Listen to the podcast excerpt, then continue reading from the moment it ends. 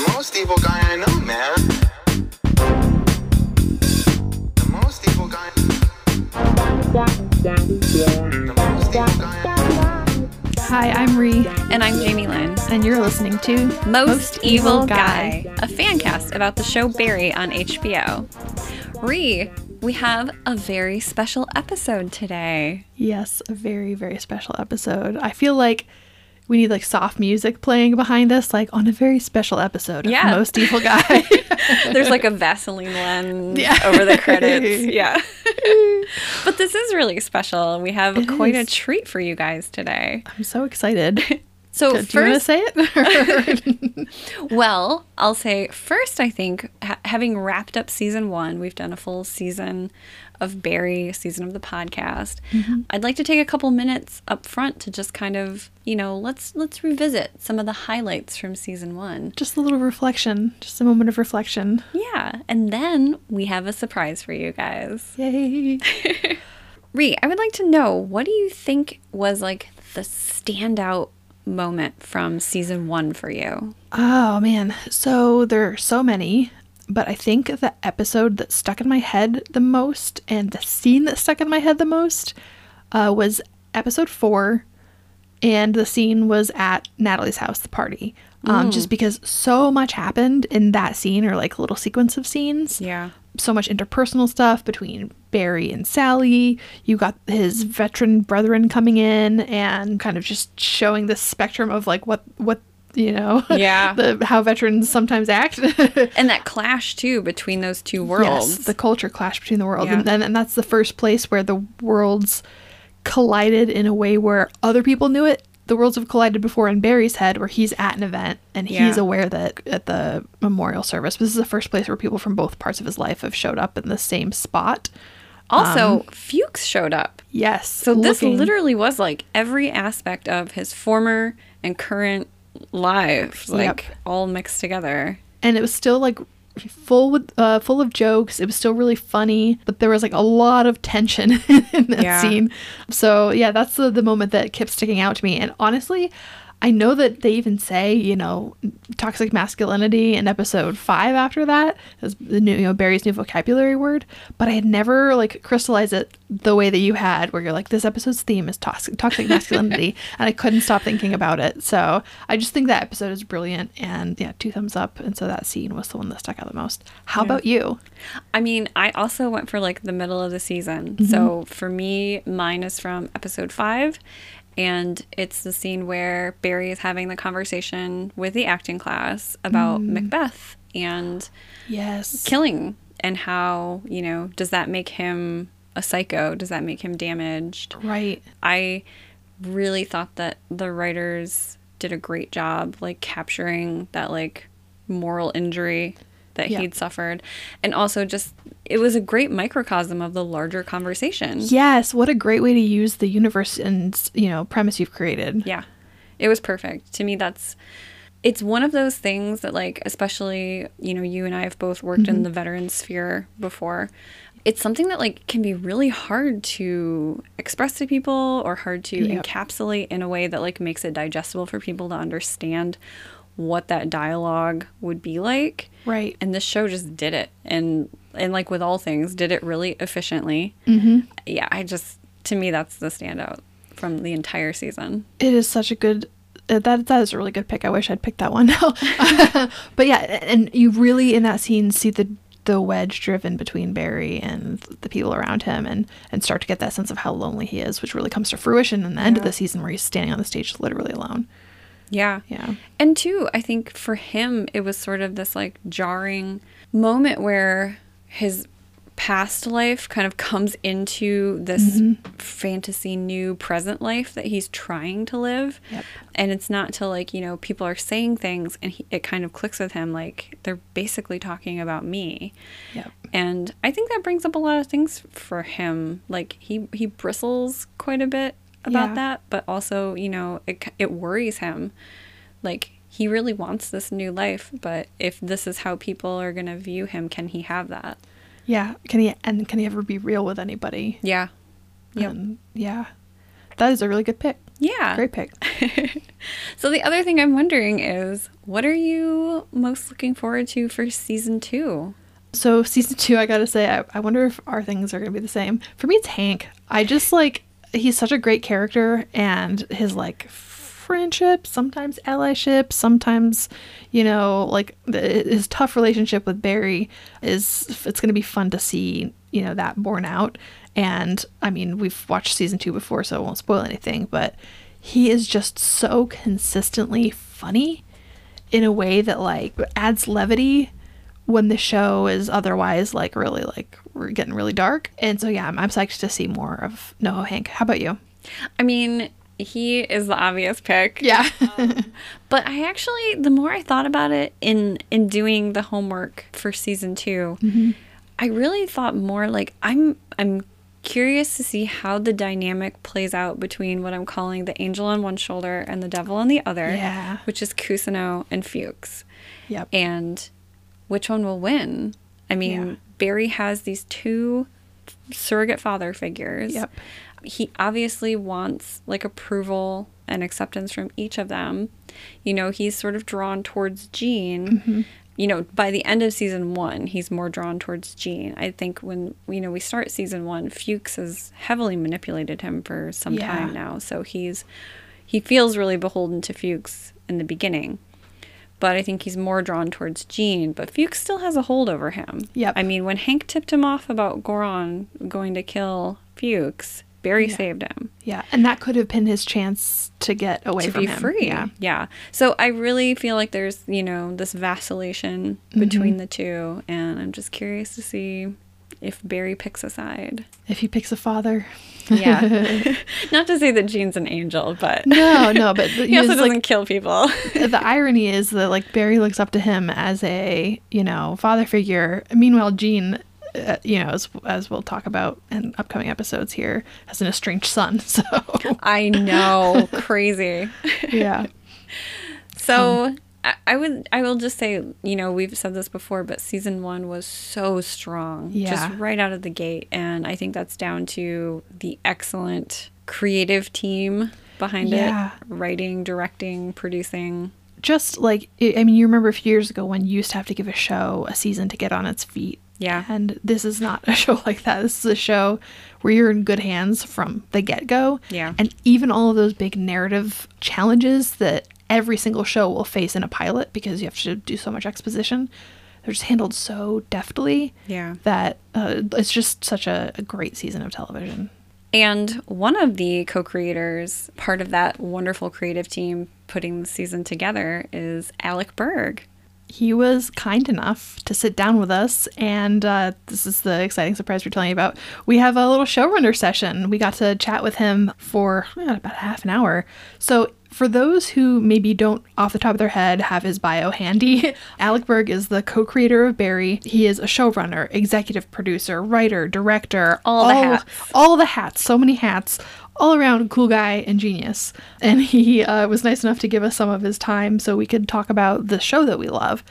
And if you, you know, obviously he uh, is showrunner and co creator of Barry, directed several episodes, EP on all the episodes, uh, written a bunch of it.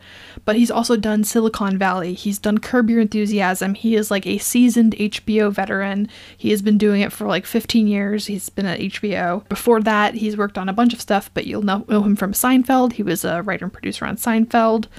And then he's done a lot of feature work too, whether it's like those rewrites that you kind of never even know that the person did it, but also like big movies, uh, including family movies like The Cat in the Hat, Euro Trip, uh, The Dictator. He co wrote on Clear History. Uh, which was another HBO special, and he has been well recognized for his like brilliant efforts.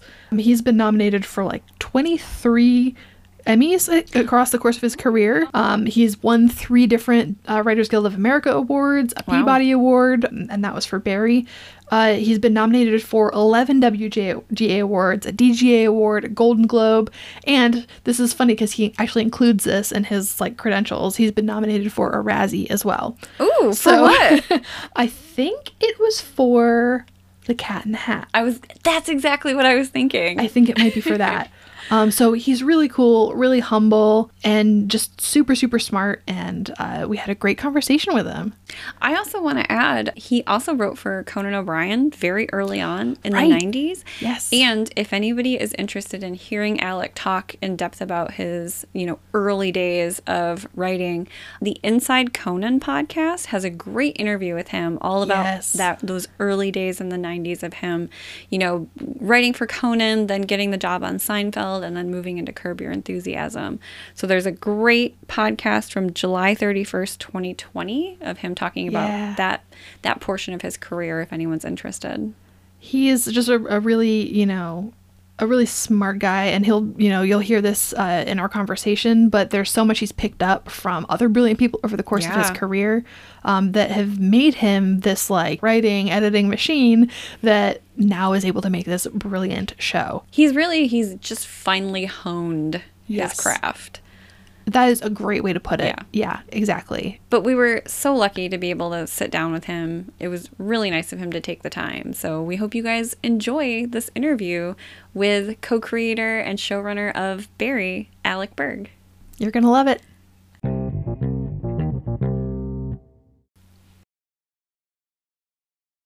All right, we are so excited to be here with a very special guest today. This is Rhi. I'm here with Jamie Lynn and none other than co-creator of Barry, Alec Berg. We are going to pick his brain today. He was kind enough to give us, uh, you know, a little bit of his time, and we're excited to get in there and get picking around. Um, so we're going to dive right into away. our questions, Alec. Awesome. Get picking. okay, I've got my pick and I'm ready to go. Uh, we're going to start with our, our first question, which is one that is personal to Jamie Lynn and I. We both have a connection with the military and veteran community. Barry is a Marine. And I remember, I think around episode four, uh, when I was first watching this in 2018, texting Jamie Lynn and saying, I wonder who they had to consult on this. Because there was some cultural stuff that just rang so true um, when you got, you know, Taylor and everybody on screen. So, a couple questions from that perspective. What did your research kind of look like about around the veteran experience uh, before you dove in to write? It was sort of. It wasn't that. It wasn't done quite in that order. We we Mhm. got kind of deep into the pilot before we landed really on the idea that Barry would have been a Marine.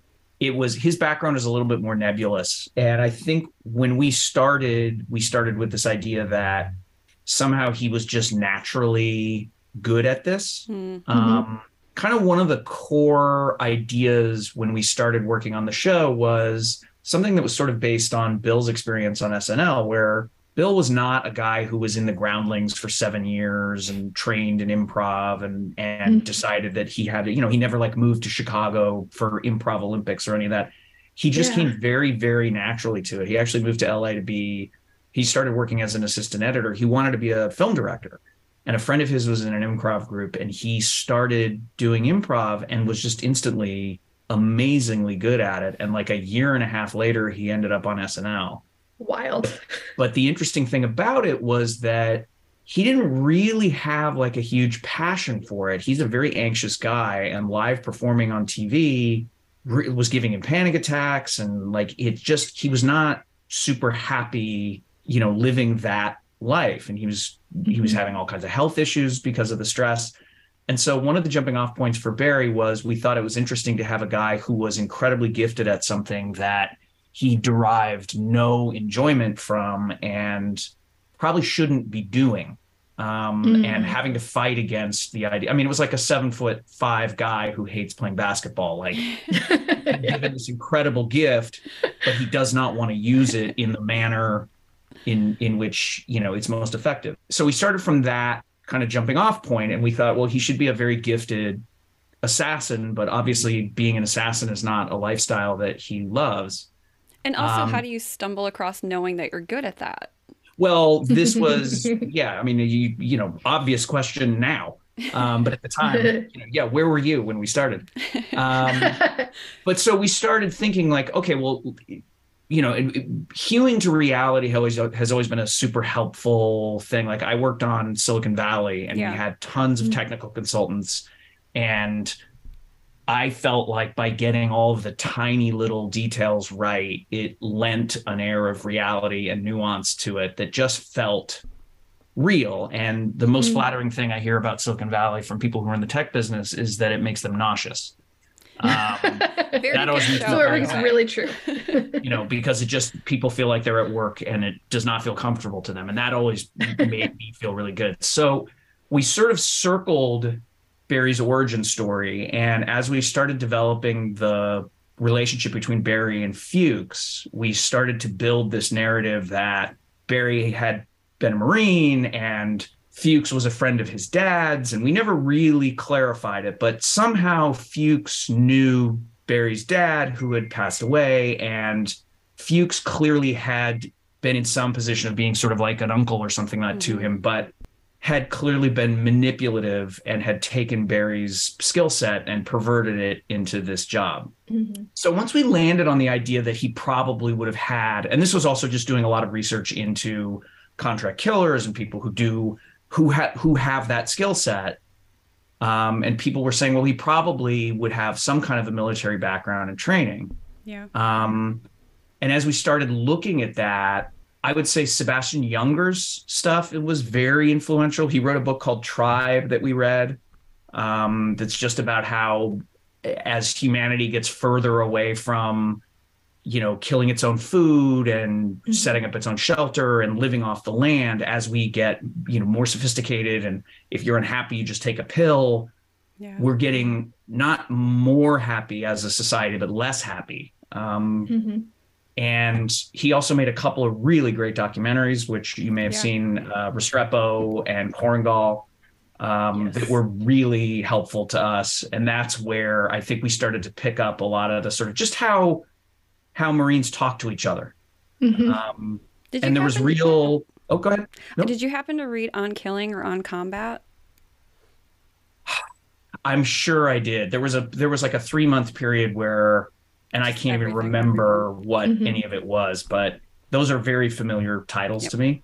Yeah, I I went into like a deep sort of research hole on on all of it, and again, I think we we both really loved the the tenor of the way that the guys in Restrepo just hung out and how every other word was fuck.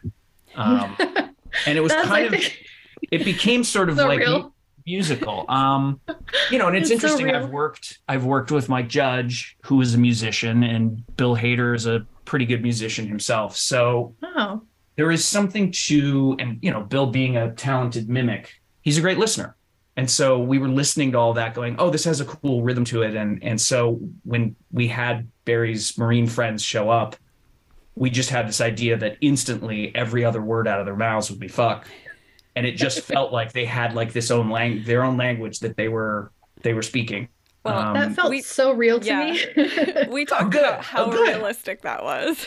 yeah I, I used to be a career counselor for veterans, and the joke was that the hardest thing about this transition is going to be no longer swearing in a professional setting. yeah yeah yeah yeah yeah. yeah So that that and, ring- and that and acronyms yes. my uh my brother was in the navy and uh he was in in training down in miramar when i first moved to Mhm. la and so i would go down to miramar and hang out with him on weekends and him and some of the guys in his squadron and they would talk for 10 minutes and i literally did not understand Yeah. A word. It was all acronyms.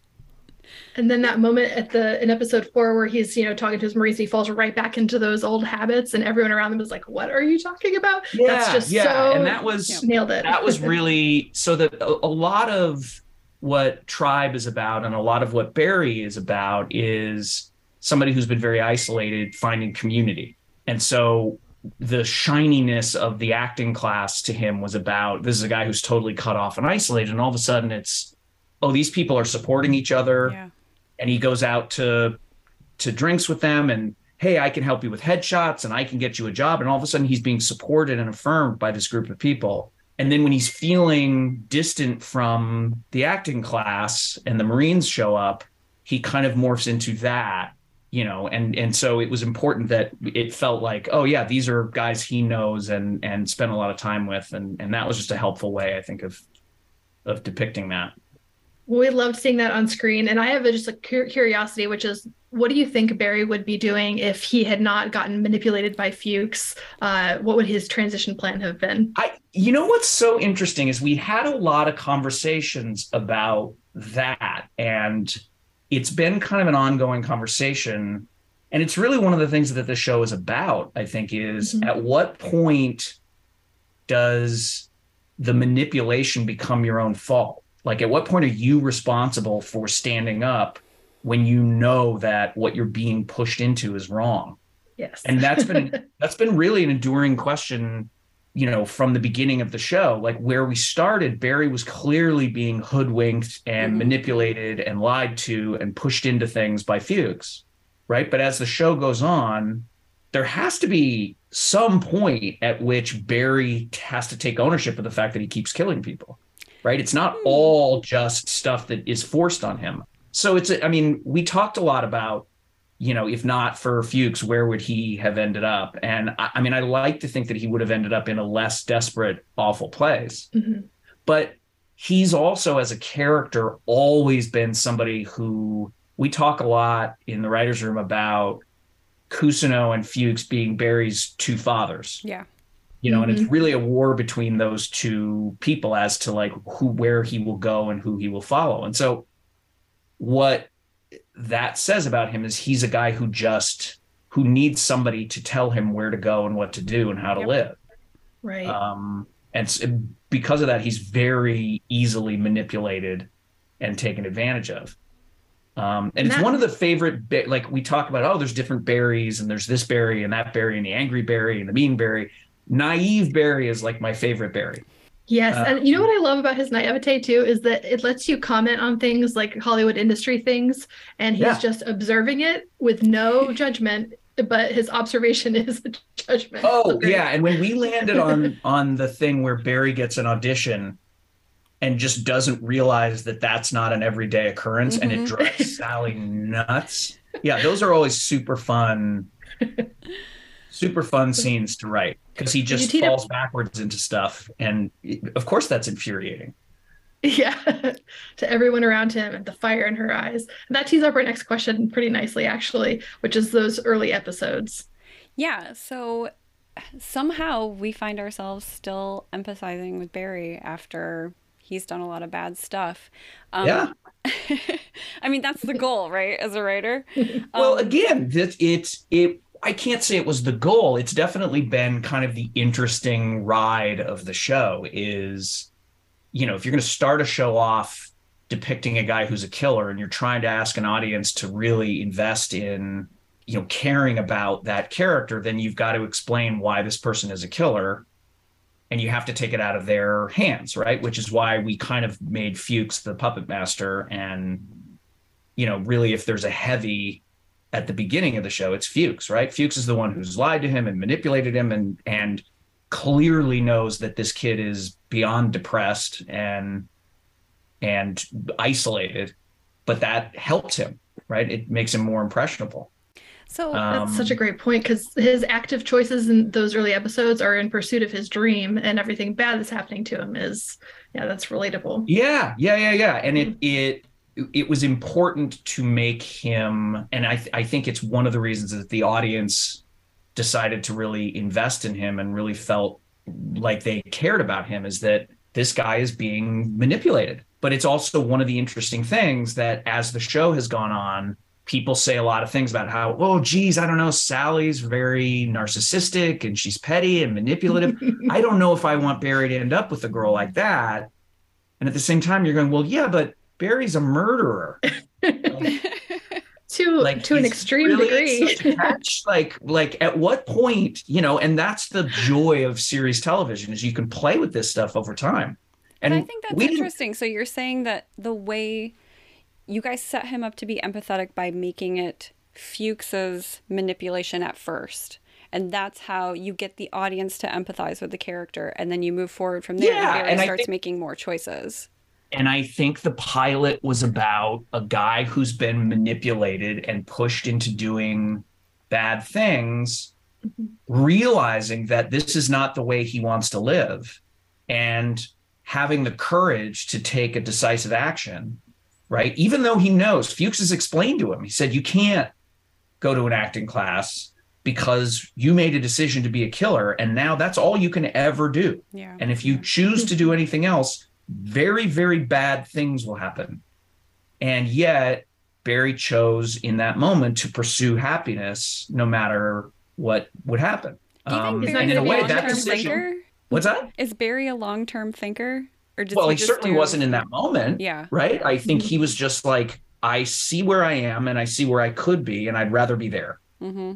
right and so it was a i guess you could argue it was an impulsive decision in that moment right because on paper it didn't make sense but that's that's why i think that decision was so telling right? It's such a character revealing moment where he's had no courage and no agency to step away from what he's doing with fuchs even though i mean he's not a dummy. He knows that he's not happy right? And he's saying to fuchs like he can't really articulate it right? He hasn't been through years of therapy. He doesn't have the language but he does say i'm just feeling really unmotivated and Mm-hmm. he's depressed he's That's one of my- morose One of my favorite things about the season is him starting to pick up that language through the acting class. I just love seeing that happen on screen.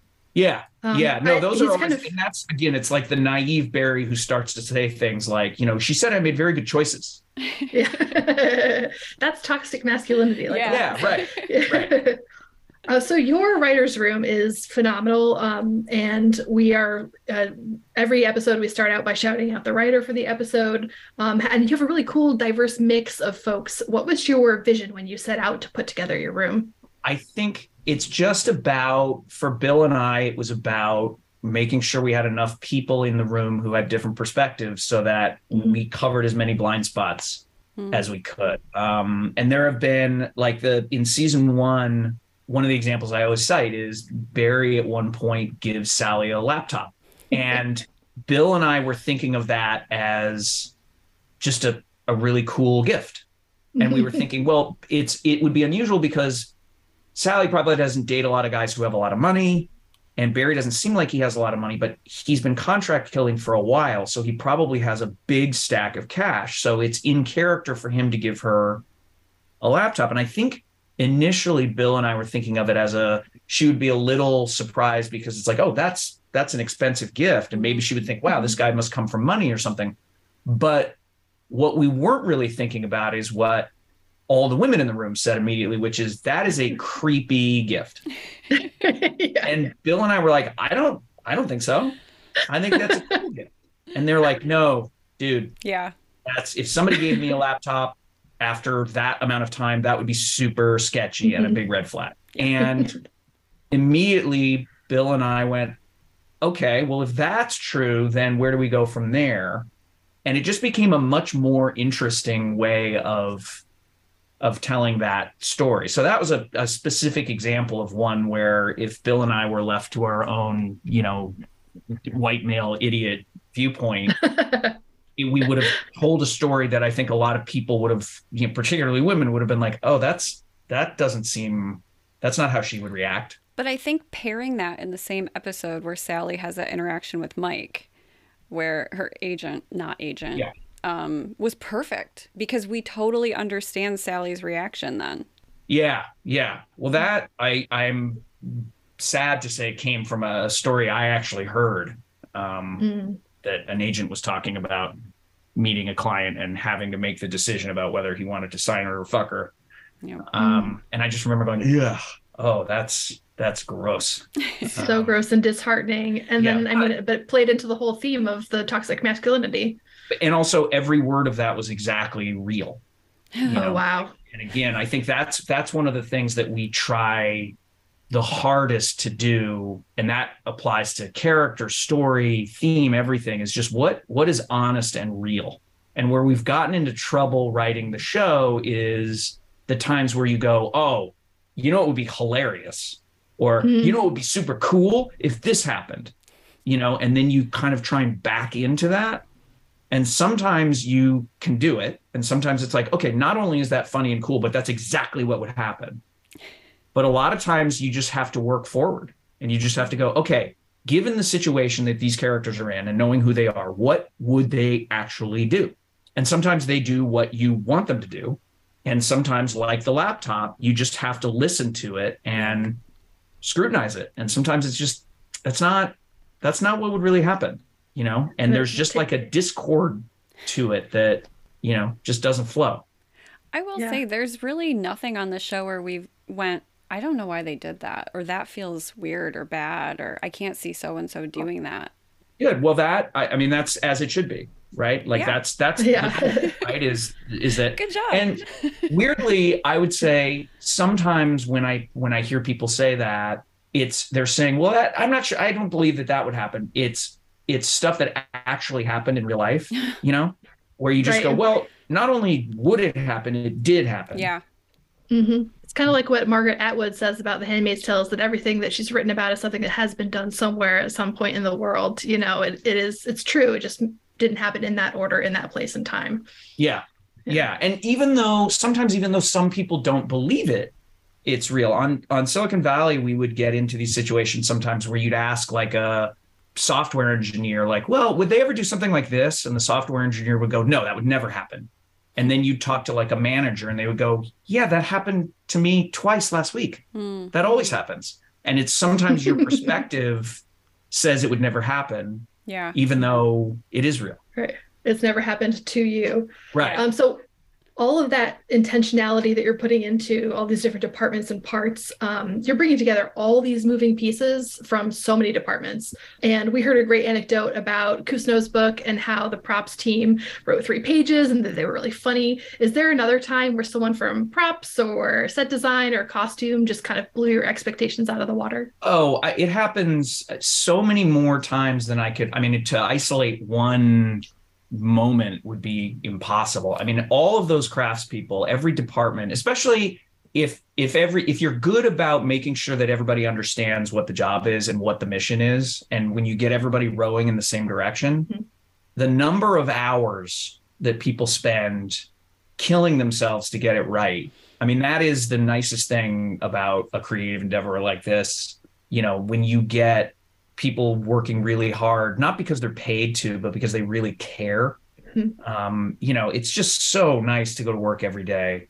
You know, and and part of that from from our perspective is making sure that everybody knows that they have autonomy, that they're appreciated, that but also that what they do really matters. You know, and if they get it Mhm. right, it really helps. And if they don't get it right, it can it can cause trouble.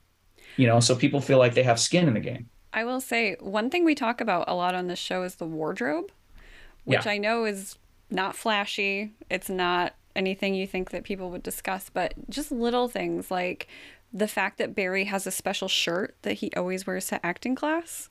Yeah, It's that was acting class uniform. yeah, Yeah. yeah. That was that was a Bill decision season one where he he really thought that that Barry would be treating this like a like a job. Yeah. Mm-hmm. you know and he's not really fashion forward but he would treat it he would go i need to wear something nice and presentable because i'm going to work Yep. this is what i want to do for a living and that's what a guy with no fashion sense thinks somebody wears to work Hey, we Um, thought that J. Crew outfit off the mannequin looked great.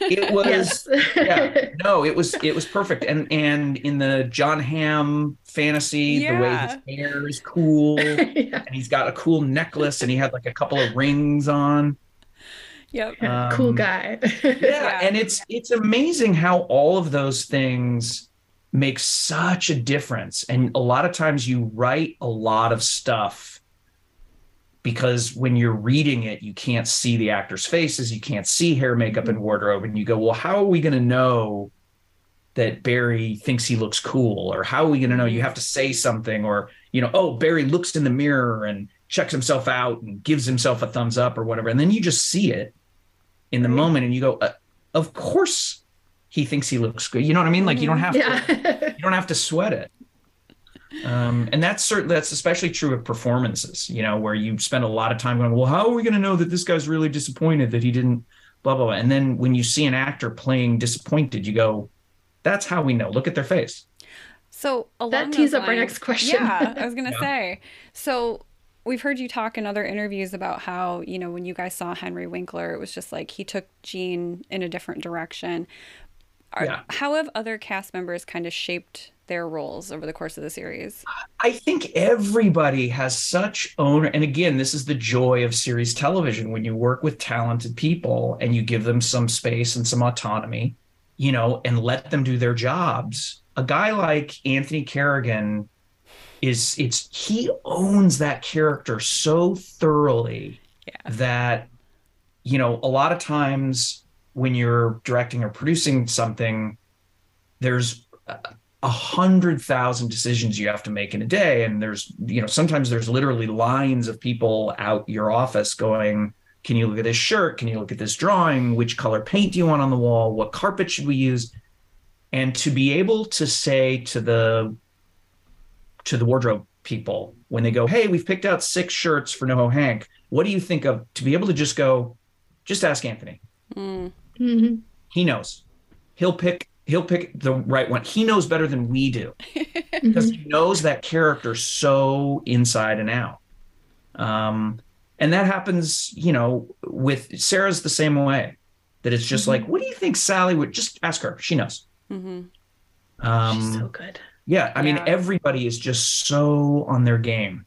And again, this is what's so fun is when you get people on their games, it gets everybody else on their games, you know? And it's really interesting how the culture of a show works where if people start going, "Oh, this is one of those shows where everybody's kind of just taking and you know, then it just everybody feels that and it just becomes a thing of everybody wants their own joke and their own line and they're looking out for themselves. But this cast is so good and they're so professional and all they really want is for the show to be good.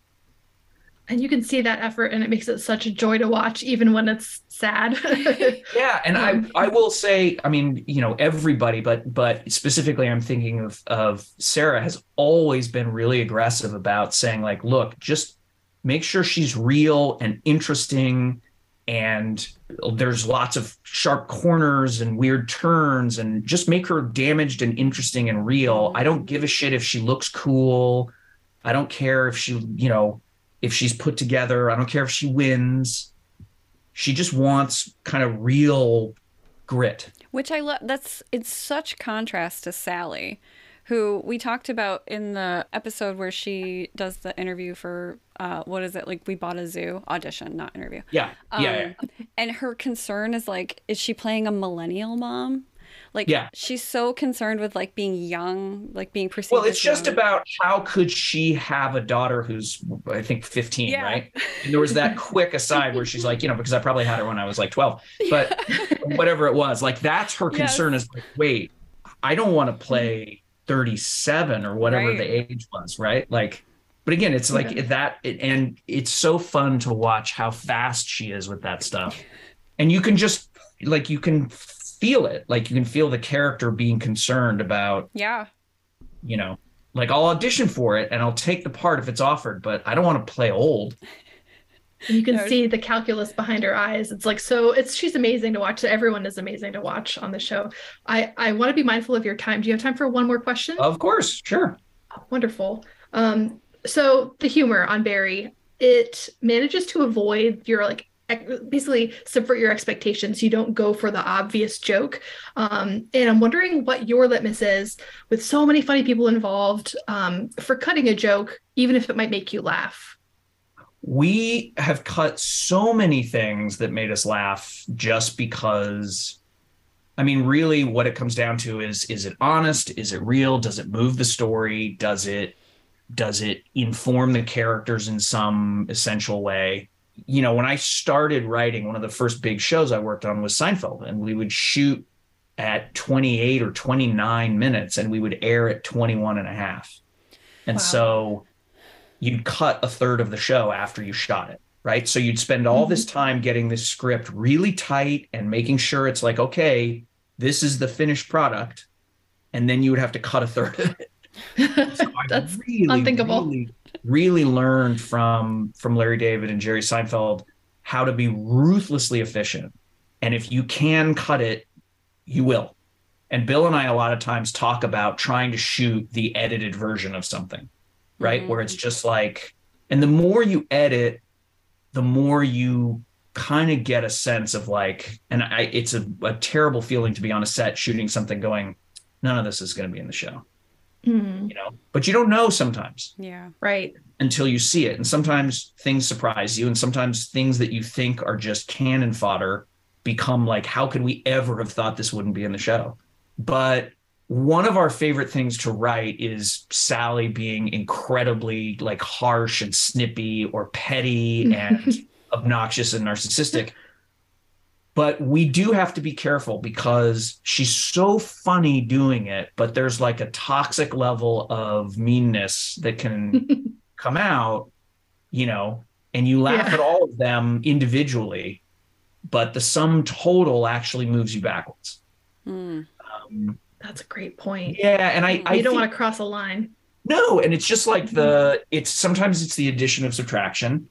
Um, and sometimes it's, you know, Bill and I are still learning that a lot of times you're like, okay, so here are the three things they talk about in this scene. And then you get into the edit, you go, this is just scene's just a mess. And so we try more and more on the writing side of it to make, okay, this is a scene about one thing. He wants this. She wants him to want that. That's what this scene is. So lose that fun joke, Mm. lose the whole thing where he goes over to the window and sees that it's raining because it's not relevant to the kernel of what this is.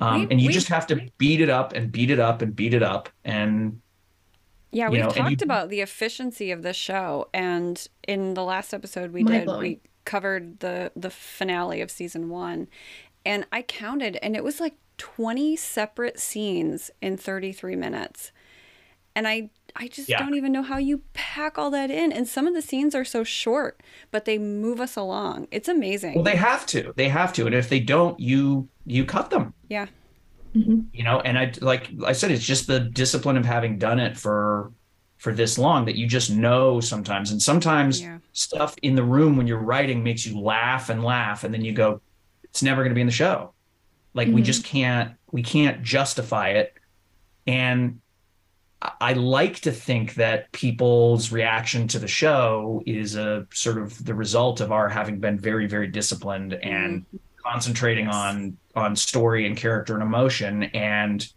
the the jokes that happen happen organically and you know shouldn't ever feel sweaty or like they're punchlines or they're written and that's one of the joys of the show to me is that Mhm.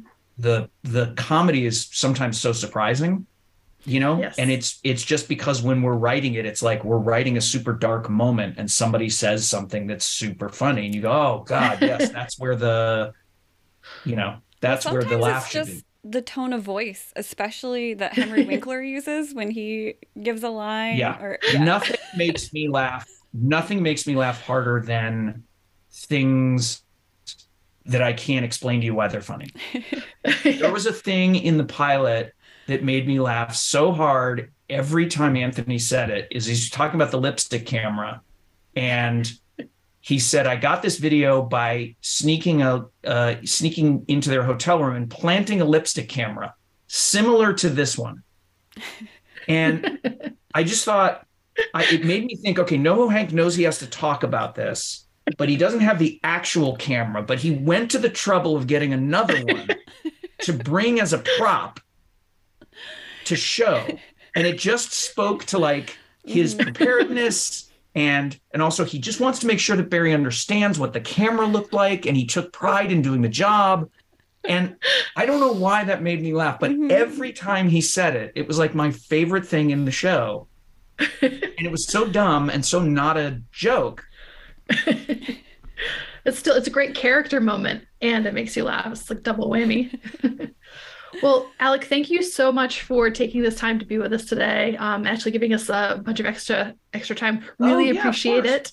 No, Um, thank and- you guys for uh for I mean this is why we do it so that people like you like really lock into it and it's so it's so heartening and so humbling you know to to love something and then show it to people and have them love it too.